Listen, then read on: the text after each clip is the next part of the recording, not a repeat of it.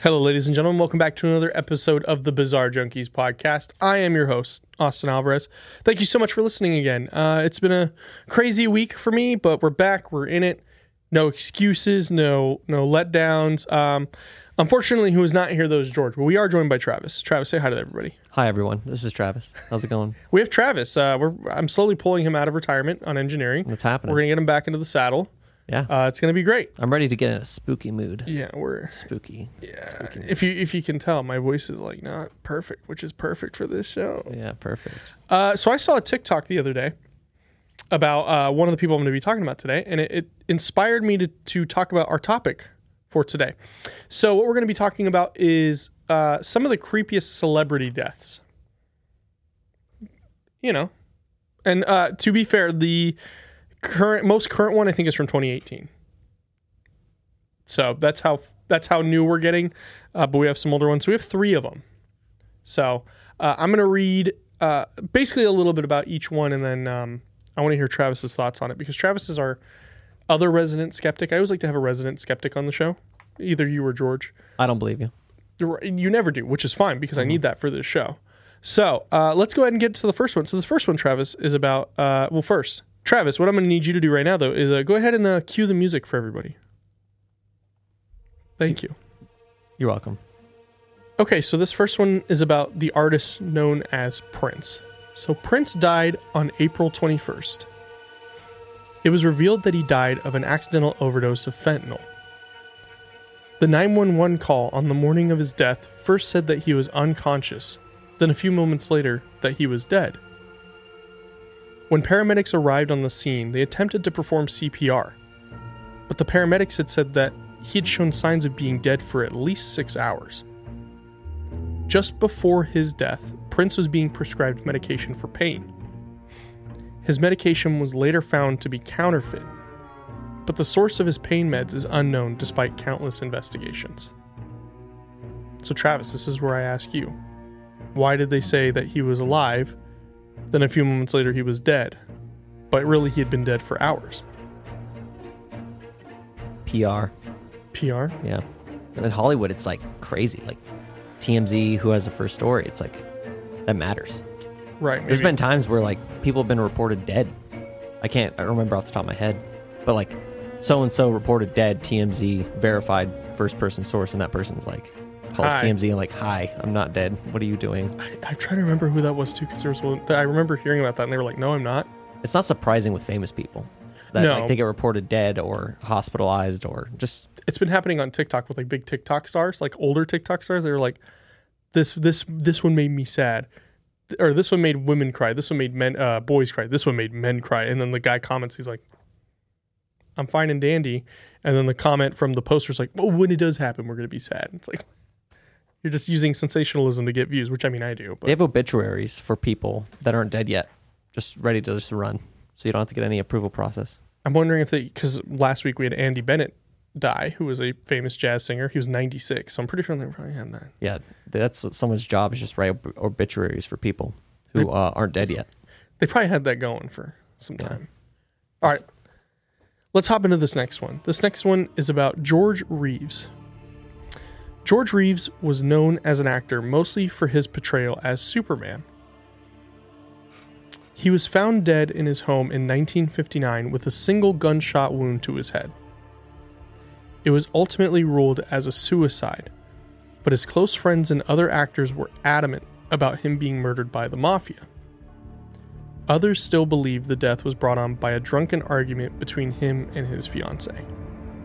Still no real explanation for this. They've done quite a few investigations and still really haven't pieced it together. But what was interesting about this one is before I did the research, Travis, you and I had talked about this.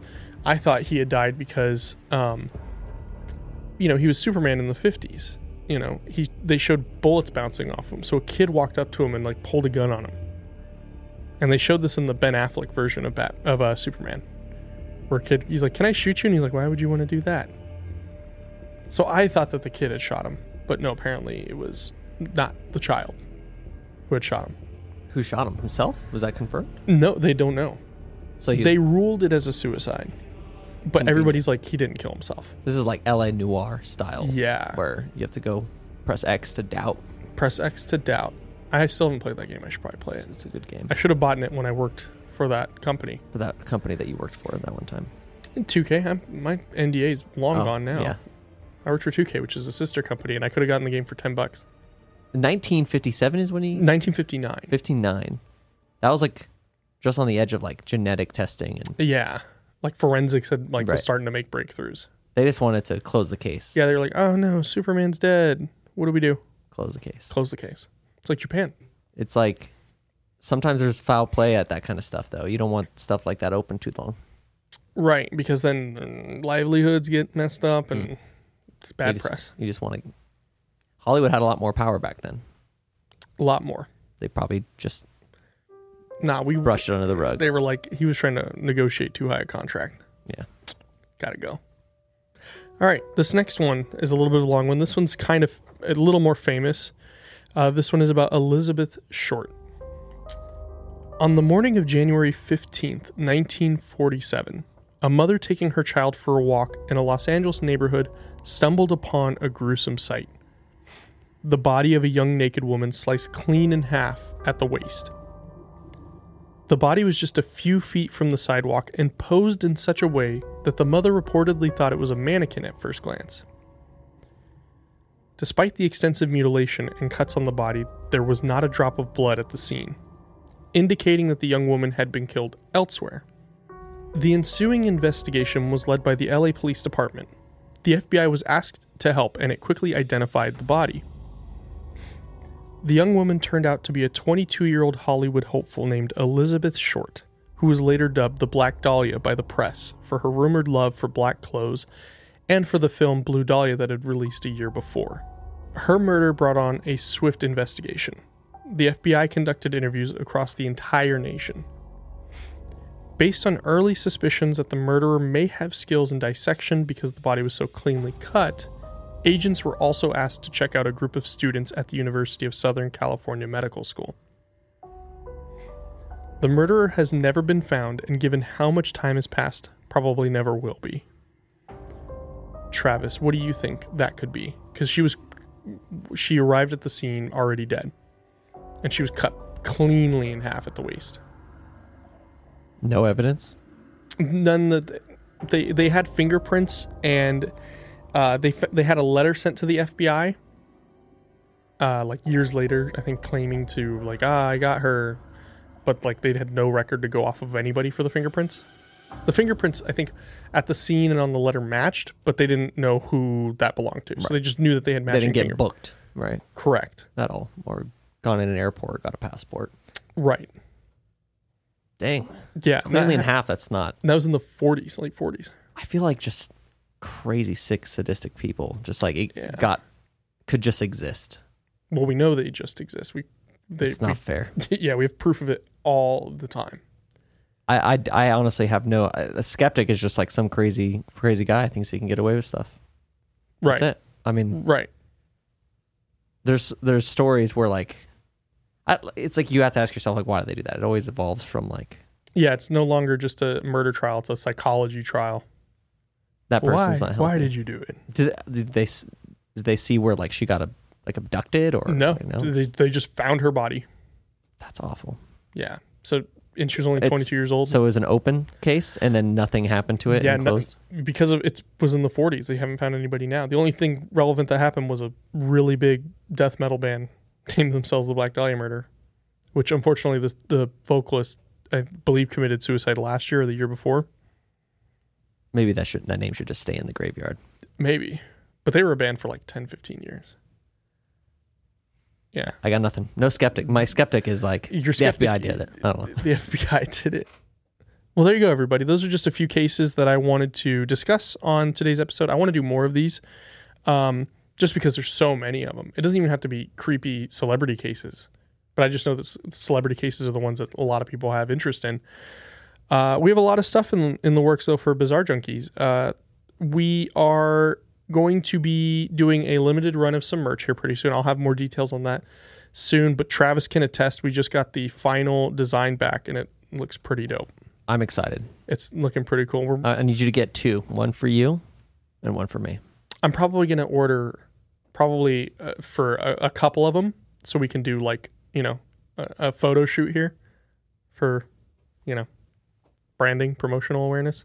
I'm excited for it. Yeah. So uh, that looks good. I'm excited about that. Uh, we also have uh, a sticker pack we are working on, which is going to be really cool. Uh, so stay in touch for that. Um, we're still doing our live stream this week on Wednesday at 12:30. Uh, as of right now, the rumored guest is Mr. John Orlando. So we'll see how that. I wonder who released that rumor. It was me. oh, okay. I can. I asked him this morning. I was like, "All right, "Will you be?" Because I didn't know if he was still in San Diego or not. I was like, "Will you be in town and available at twelve thirty on Wednesday for a show?" And he goes, "Sure." Said, okay. So You I got would, the big man's sure. the big man's sure, which is as good as the little man's. I don't know. uh, so I would like to have him on just because I I don't know if you saw the episode from last week, but I got Sartain to like scream. He like got jump scared. I've never seen that side of Sartain. Oh, on your live yeah, on the live stream last week, he like was like, "Oh my god," I was like freaking out. Like it was hilarious. That's a clip. Yeah, no, no, no. I'm I'm currently working on those uh, right now. But uh, yeah, so thanks again for listening, everybody. You can join our Discord down in the link below. Uh, we have tons of fun there. We you can post your videos for us to show on the Wednesday live streams. Uh, but more importantly, on top of Bizarre Junkeez, you should be following Sticky Paw Studios, and I'll let Travis talk about Sticky Paw Studios. I don't have a camera angle, but Sticky Paw Studios, fabulous, cool place where you can uh, learn about podcasting. Does this place look amazing? Like, look at the shot. Wow, crazy. You know, Austin wasn't a- an expert podcaster when he first started. He came to Sticky Paws. He learned everything he knew today. So if you think he's crap, well, I guess that shows our. Then, you then know. that reflects. Yeah. Then don't call us. but us. if you think he's good though, then do call us. Uh, follow us on uh, at Sticky Paw Studios on Instagram. Yeah, you should follow us though because we have a lot of great shows that come out of here. We have a lot of great clients that come out of here. We have a lot of great guests in here. We've had Dana White in here. I mean, we've had Travis Flesher in here. I don't know where we can go from there, but uh, yeah. So thanks again, everybody. Merch link in the bio. Get a hat like this. Get a sticker like that. But until next time, everybody, stay bizarre.